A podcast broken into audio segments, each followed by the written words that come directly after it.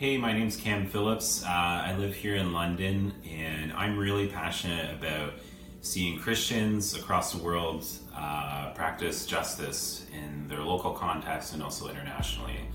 Um, and one of the ways that I'm really passionate about seeing Christians do justice is through the act of creation care. And so this is something I'm really passionate about. Um, I studied environmental studies uh, at Redeemer University College in Hamilton, Ontario. And actually, one of my first jobs uh, coming out of school was working for a Christian environmental organization called A Rocha Canada, uh, mobilizing churches to get involved in creation care, get involved in conservation science, get involved in outdoor education. And yeah, it's an area I'm really passionate about.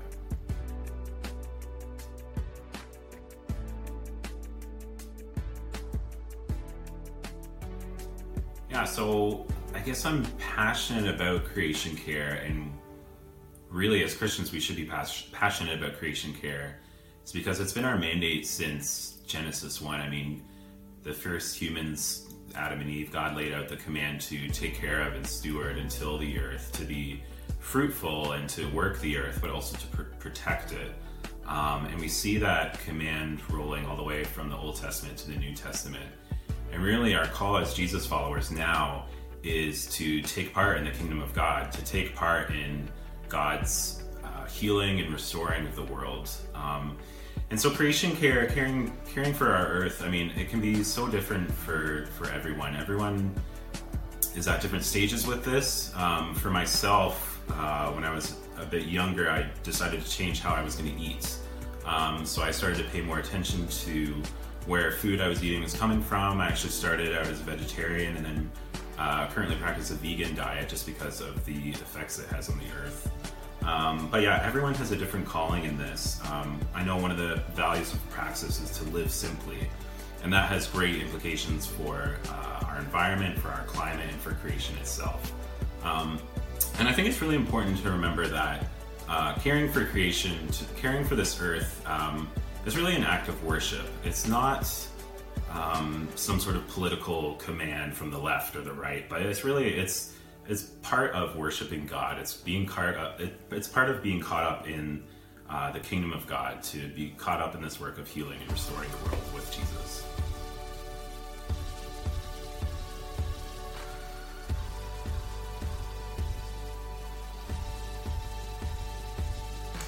So some of the things that I'm learning uh, about caring for our earth and caring for creation is paying attention to more voices just outside of our uh, Western evangelical uh, circles, let's say.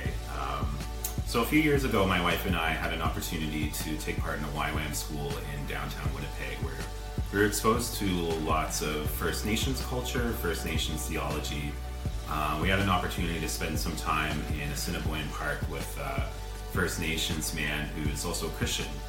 And we talked a lot about giving thanks to God, our Creator.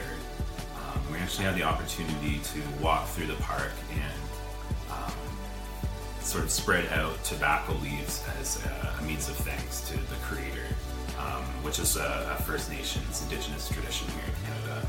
Um, and I just, I always, I don't think I will ever forget that. Just that active way of just being in creation and giving thanks to God. And I think that's that posture of starting in gratitude, starting in worship, is what leads us to action.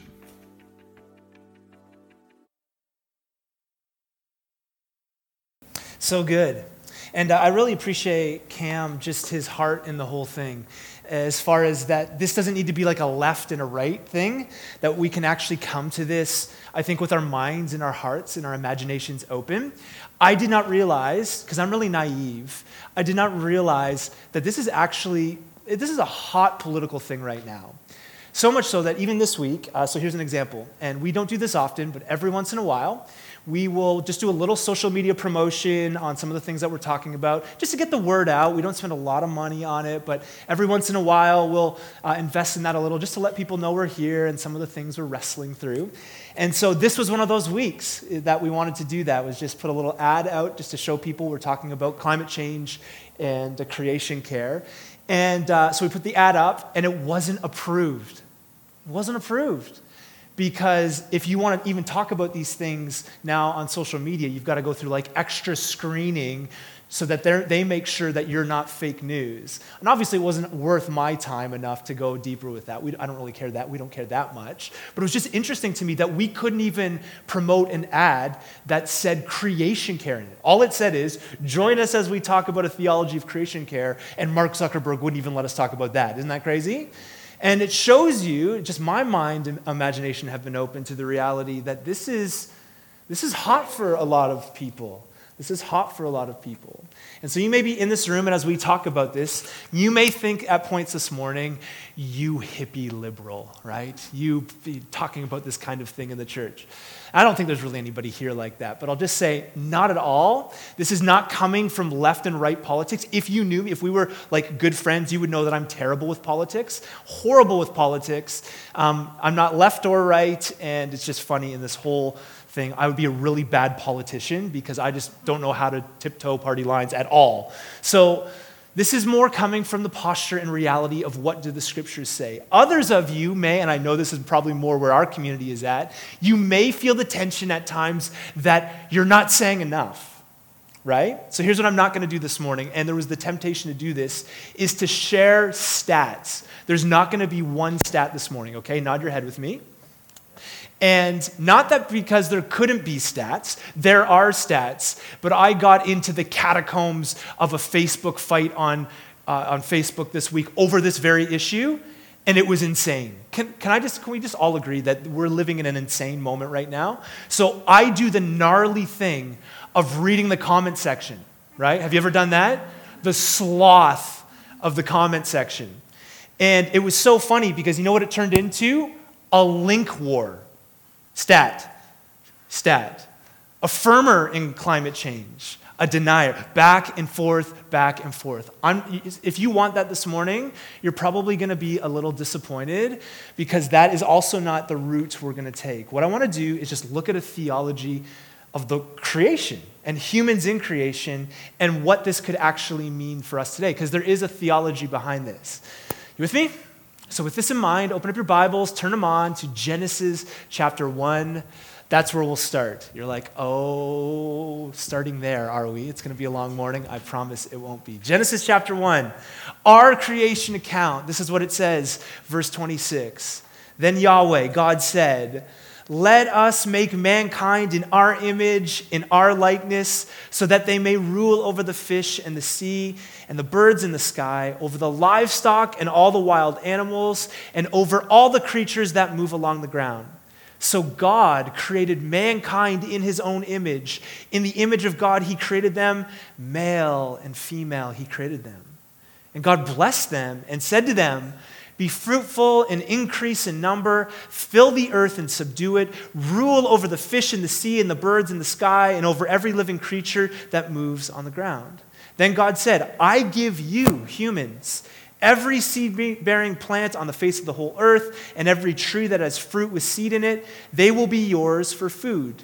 And to all the beasts of the earth, and all the birds in the sky, and all the creatures that move along the ground, everything that has the breath of life in it, I give every green plant for you. And it was so, somebody playing Mario Kart? That's amazing. That sounded like uh, getting the coin in. No judgment here, just brought me back to Super Mario. Is anybody with me? Super Mario, we need to bring that back. I think it's coming back. All right, a few things from this. Very clear. So, remember, the creation account, one of the things we should come around it, no matter how you want to come around it, is that God is bringing function and order, right? He's, bring, he's giving humans this function. And it's so often missed a few things, especially in our moment. One, Humans were created in the image of God. You and I were created in the image of God. Now you hear that a lot here, so that may not feel that may not feel weighty, but I just want to remind you that instead of being at odds with the gods, like all the other creation accounts of its time, that humans, and by the way, for it to be in Genesis 1, male and female was like, in that moment, your mind would have been blown to read this. We live in an egalitarian society. We have some amazing things. I have an 11 year old daughter. She's going to change the world. She's going to go to Western. We already have a plan for her. It sounds really bad. She's going to go to Western. She's going to marry a great guy here. I'm just kidding. You're just like, what are you doing? But I just think of the world that she is living in she, it's beautiful for her. She can do what she wants. It's beautiful. But the weight of male and female in this context is like anti anything else you see in this moment. God was future forward with humans, male and female, bearing his image. But the other thing is this humans were created to rule. Humans were created to rule the creation with God. And this is the thing that we have kind of lost in our moment. This is the thing that we don't talk about a lot. We talk about sinners being saved and getting into heaven, which, yeah, uh, hopefully, yeah, amazing, yes. That's one of the reasons why we're here. We want to invite everybody to come into this reconciling relationship with God through Jesus. But we've often lost the reality that humans, you and I, as we see in proto human here in the story, were created to rule with God in this moment. It's crazy to me. I, it's the overplayed illustration, but I, and I'll say it one more time. But when I was reading The Magician's Nephew, C.S. Lewis' first book in his great series called The Chronicles of Narnia, there's this moment where I was reading with Ava, and we were reading together. She was really little. And we're reading, and all of a sudden, Aslan, out of nowhere, makes the London cab driver and his wife, like basically nobody's in the story, the king and queen of Narnia. And I remember when this happened, she just looked at me and her little, whatever it was, four or five year old brain was like blown at the rea- how could not even major players in the story all of a sudden be the king and queen? This is actually a picture of the story that we get. Humans were created to rule with God. And then humans we're created to multiply and fill the earth. There's this cultural mandate for humans to go into all the earth and to spread out and to reflect and to reveal what the God is like. Because we're image bearers, we go into the world. Just like my kids have little hints of my DNA in them, now we have this DNA of God that we're to now uh, reflect his love and his light into the world. It's a beautiful story, and if you're and if you've been around the story at all, you know that this story unravels very, very quickly. Sin separates us from God, sends things into a spiral. The entire creation and cosmos is bent and broken. But here's the thing: you cannot disconnect following God and caring for creation. You cannot, you, we cannot disconnect following God and caring for the creation. So often in our moment, that's what we want to do. We want to, oh, I'm a Jesus follower, I'm an evangelical, whatever that means, and have often anti views to the flourishing of God's creation. And I'm just here to tell you this is not a political left or right thing. That's just not how it works. That's not how the story works. So sin doesn't just fracture us in this story from our relationship with God, it fractures our call to steward the planet. And you see this all over the place. You see this in the story because human relationships are bent and broken. Just read the first 11 chapters of Genesis, which I just did with Ava. We've moved from Chronicles of Narnia to the Bible, and you realize the story is crazy of brothers killing each other, all sorts of horrible things happen, happening. And now we live in a moment where it feels like there are some alarming things when it comes to how humans have misstewarded the planet to where we are today. I want to be sensitive about this, but for most of us, most of us in this room, are Western people, middle class. There's not many of us that are looking for our next meal. This afternoon, I will turn on Red Zone and watch football. TFC is playing at 2 o'clock. It's going to be amazing. And then I'm going to have some friends over. The Hawks are playing, the Leafs. It's going to be an amazing day. I have all of these benefits where I get like the afternoon off just to kind of chill in my kind of middle class life. But here's the thing the alarming things that seem to be happening on our planet are most affecting those in the poorest countries and poorest parts of the world. And we need to really grapple with this because a lot of times we talk about creation care and the moment that we're in. Again, set left and right aside. It's typically it's not us that are being affected in this moment. We live near some of the best and most expansive fresh water in the world. We have some of the best climate. I hate winter. Is anybody with me? Eh, eh, does anybody, some of you guys like winter? I hate winter, okay? I just want to come clean. I hate it.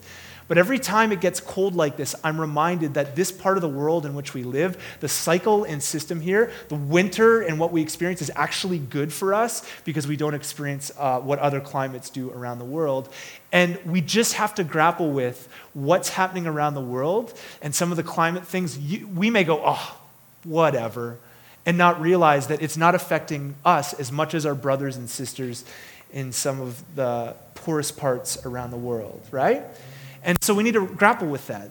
That we are called as humans, the whole story is to be in relationship with God, but there was this stewarding element where humans were created to have this cultural mandate, to fill the earth, to do this, and to care for the creation. And I think we should really listen to this and lean into this idea. So Roman, Romans 8 would say this. It's interesting. Paul, the theology guy, you know, his, his letters are super weighty. He lays out a lot of the theology that we've picked up now a couple thousand years later. He puts it like this. This is crazy. Romans 8. We think of Romans as a very weighty theological letter. This is what he says. He says, We know that the whole creation has been growing as in the pains of childbirth right up to the present time. What I think Paul is saying here is since the cosmos have been fractured with sin and injustice, the earth is groaning like childbearing pains. Anybody been there? Anybody been at the birth of a child? I've been there four times. Trust me, there, there's some moments. You with me? Where are all the ladies that have had kids? Are you with me? Nobody's, okay, I, I was there. It was pretty amazing the earth, the cosmos, the, the whole creation, not just humans, but the whole creation is groaning. He goes on, verse 23 Not only so, but we ourselves, who have the first fruits of the Spirit, so Paul is even saying, us who are Christians, groan inwardly as we wait eagerly for our adoption to sonship, the redemption of our bodies. For in this hope we were saved. But hope that is seen is no hope at all. Who hopes for what they already have? But if we hope for what we do not have, we wait for it patiently. Amazing here that Paul is saying that the whole creation groans to be redeemed. The whole creation is longing, humans included, for redemption to come in totality. Now, what's crazy about this is that when the scriptures talk about salvation, they talk about salvation as healing. A lot of people don't know this, but in the New Testament, the Greek word for salvation and the Greek word for healing are the same thing. So when we think of salvation, oftentimes what we need to do is frame in our mind healing.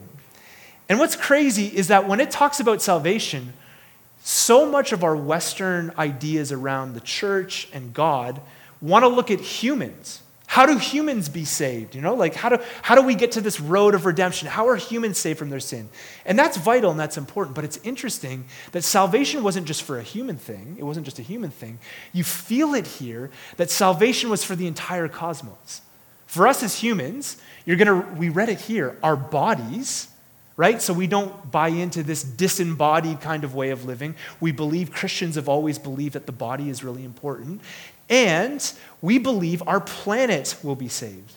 And the problem is, in the Western world, we've tended to disconnect these things the planet from our bodies and our souls. And it's all encompassing. Paul says here that we're, eh, we're eagerly waiting. What's interesting is Paul says in here, we're eagerly waiting our adoption, which is kind of odd, isn't it? Think about it for a second. Doesn't Ephesians already say that we're adopted? Does it not? You open up Ephesians 1 and you read what Paul says, and he's going, oh, he's hammering away for the church in Ephesus that you are adopted people. And now he says in another letter, pretty well at the same time, that we're waiting for our adoption. So, what is it? Are we adopted? Or are we waiting for our adoption?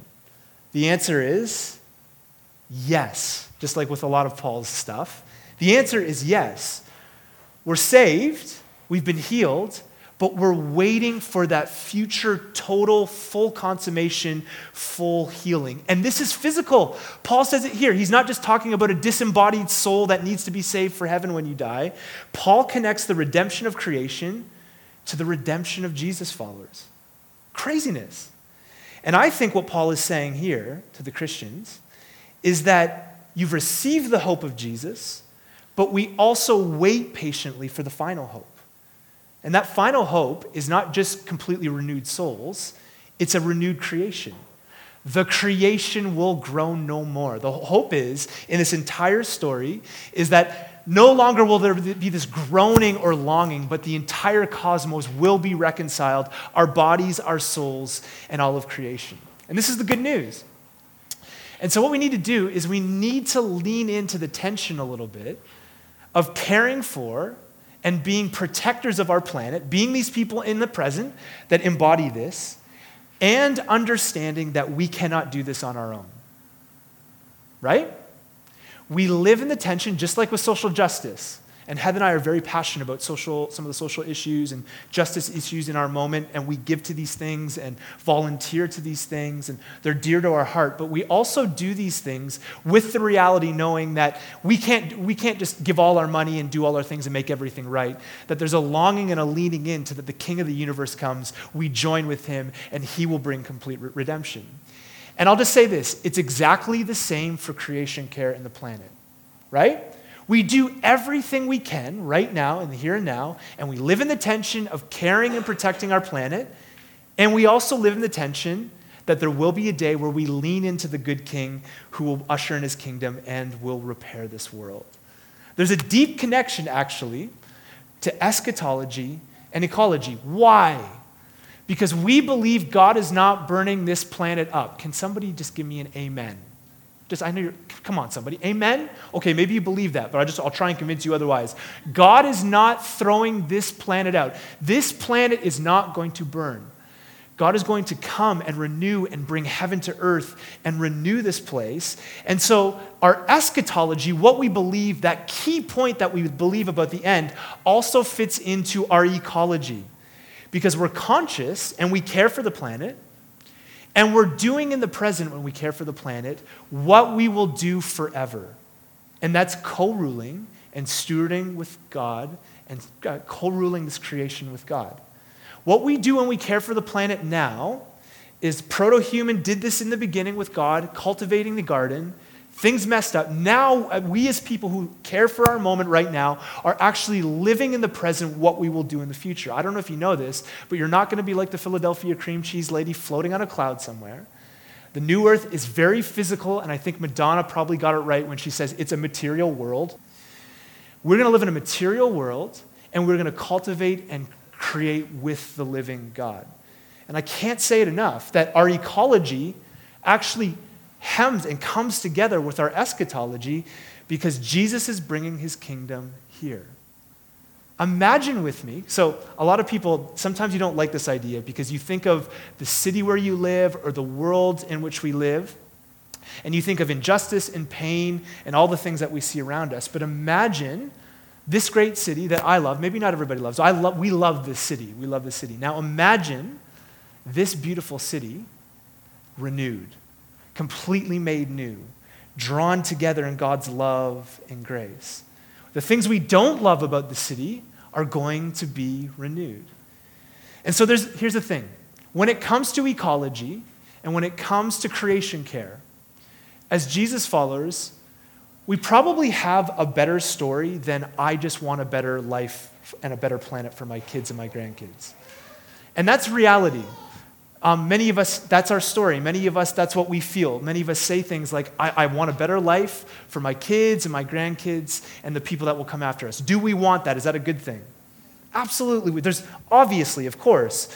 But as Christians, I just want to remind us that we have a bigger story at hand. As Christians, it's more than I'm just going to leave a better planet for my kids. As Christians, we are caught up in this worldview that we've been created to cultivate and steward God's good world. And we'll do this forever. And so, man, I want to leave a great planet for our, our kids and our grandkids.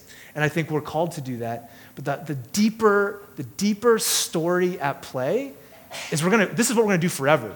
We're going to co rule with God. And so let's do in the present what we believe we're going to do in the future.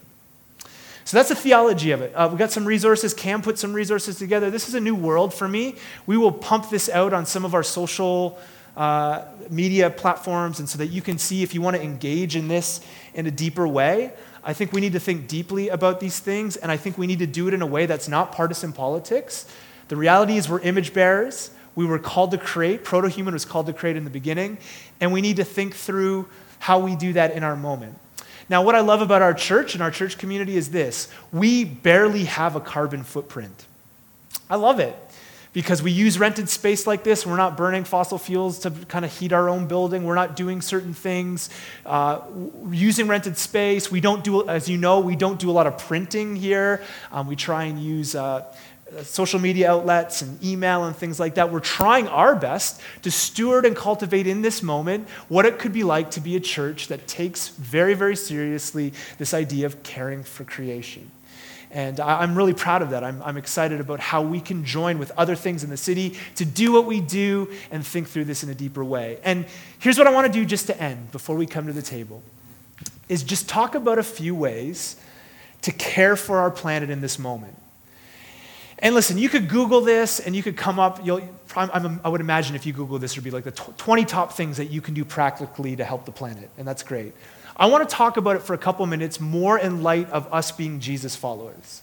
So, the, the difference is we're caught up in more of a grand story of what God's doing in the world and how we treat the planet and what we do with our resources and our stuff uh, we believe affects the planet in a way that points to God's kingdom. You with me? So there's a little bit of a difference. As people who follow Jesus, uh, compared to my neighbors or some of the people around me that are really passionate about this, there's just a few things. These are, this is not rocket science. This is not like mind blowing, but a few things I think we could think through as a community. It's okay? You all right? Man, quiet, quiet. It's all good. It's all good. Here's one. I think one of the things we need to do is live in an, in an awareness of how we consume. So, as Jesus followers, we just need to think through, and there's no guilt here. I loved even how Cam articulated things. There's no guilt here, there's no pushing on you, you should do this and do that. But there should be an ultimate awareness of how we consume. So, fast fashion, if you don't know, um, in many ways is killing the planet. And it's very, very harmful, especially in uh, situations and places where people are creating the fast fashion. It's, if you, and even, even if you go on Netflix, there's documentaries there on some of the uh, ecological kind of effects of the fast fashion industry. We've, I've had to think through this. One of the things we've had to sit down, Heather and I, is we need just to start thinking, especially as we get to the second half of life, how we spend and what we do with our stuff around clothing. Should we have less pieces of clothing that would cost more instead of engaging in fast fashion all the time? To the way we eat. Kev talked here. He researched, nobody's pushing this on anybody. I eat meat and I kind of like eating meat. Is anybody with me? But here's a guy who consciously made a decision to understand some of the, the climate effects that happens uh, from eating meat and has wrestled through that. I think that's uh, amazing. For me, it's been two things that has, uh, as I think about um, just the awareness of consumption uh, coffee and Christmas for us. So, one, I have a mild addiction. It's probably not that mild, and it's to this thing we call coffee. And I was even going through uh, how much I spend on coffee a month, and it's ridiculous. Nobody should ever spend this much on coffee. But I realized that as I'm out and about and hanging with people and, and studying, whatever I'm doing for work and uh, play or whatever, having coffee, I realized that even if I just go mug what I could do to help the planet in, that, in, in my own rhythm of life is actually significant. Now, I have a paper cup here this morning, but that was just one thing over the last number of months. I've been realizing this one little thing, if I, if I change this one little habit, it could actually, over time, bring difference. For us as well, in this idea of just thinking through uh, what we consume, we've been thinking deeply about Christmas. Um, and you know this if you're a parent, we just tended to give and receive from other people for our kids tons of plastic stuff at Christmas that you don't even know existed 25 days later. Is anybody with me? This is just free therapy for me, if not. But we just realized, like, over time, people were giving us, I'm just to say it, crap that didn't cost that much that just went into a landfill after 20 days. It's so funny, I'll ask people like a month after Christmas, so what did you get for Christmas? And it's so funny, our obsession with Christmas, and usually after 30 days, we can't even articulate what we just got. And so for us as a family, we've really trying to put it out there that we, you know, there's probably better ways in which we can steward some of these seasons and some of these things. Just being conscious and aware from fast fashion to what we eat in the West to coffee and Christmas. But I'll just say this uh, practical ways. Is this just fits in line with living simply?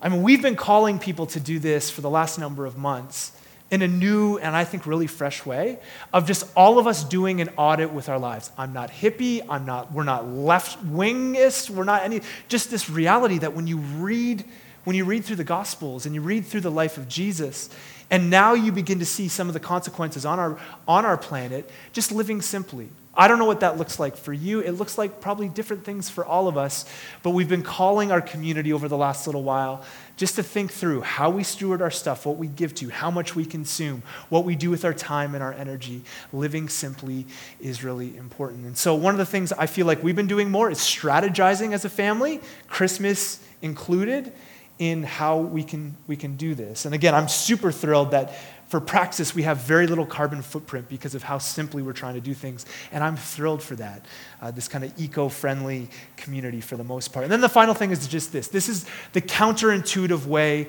of uh, stewarding the planet now that people aren't thinking through, and it's just this. This third thing is Sabbath. Can you throw it up? Is that okay? Just Sabbath.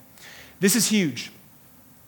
Um, many of us read A.J. Swoboda's book in the summer when we were talking about Sabbath. I know I heard from a number of people that were just wrestling through it. So good. And here's the thing that stuck out to me with this particular book the chapter on Sabbath and ecology. He just begins to talk in this about how when we Sabbath, if we all took God's command very, very seriously, you're not under law to do it, but if we took God's command seriously to Sabbath, it would change the planet. You got to remember, there's like, I don't know how many, like, I, we can't tell everybody who gives their allegiance to Jesus, but there's a lot of Jesus followers on this planet. And if we took one out of seven days to Sabbath, the cause it would have for the good on our planet would be mind blowing. So, you know, Sabbath, giving technology, turning our phones off for a 24 hour period, not buying goods for a 24 hour period, not traveling. You know, right now we're in a, in a moment, and I'm very involved in the hockey community. Sports and entertainment is nonstop, it doesn't stop. It's go, go, go. But what if, what if we gave sports and entertainment our animals? Not my animals, because I don't have animals, your animals. The earth, the consequences on the earth, if we just rested one day a week, where we took time to rest and worship, the overflow of that, if all Christians did that, would be significant for the planet. The question is what if everything was given a rest once a week? It's just uh, illuminated my imagination to, I think God was onto something. And you actually read the laws around Israel and Sabbath. Uh, slaves, and I know it's a different moment, were given rest. Animals, the ground wasn't tilled, it was given a rest. And I think we're in a moment where there's absolutely from the ground level in culture in our society, no rest, and no wonder not only are people burning out, but no wonder we're probably killing the planet. Because there's no, there's no, there's no selah, there's no, there's no moment and time where things settle. And I think, man, what if we lived it out where we Sabbathed well, what that would do? All right? So the story starts in a garden. The creation is groaning as the cosmos have been torn apart by sin and injustice. And the whole story ends in a renewed city. And I just want us to keep this in mind. The connection between the end, eschatology, and we believe Jesus bringing heaven to earth has huge implications on our ecology now. I don't have it all cased. I'm not an expert with this. I'm a pastor. But I just wonder if some of our practices could help along the way as we join in and stewarding God's good creation with, with the whole goal of doing that with Him forever. And I can't do it all, and you can't do it all. Not, not every little practice is going to change the world like at a global level, but if we could just start right here and right now, it's these little practices of joining in with God and stewarding His creation to say, Jesus, you're going to come, you're going to return, you're going to do and renew the things that I can't do, you're going to do the things that you've promised you'll do, and we will live and rule with you forever. And my fear is, as I talk to a lot of people, is somehow we disconnect our life with God from how we steward these things. And I think any good reader of Genesis 1 would go, this is the whole package life with God and ruling with Him.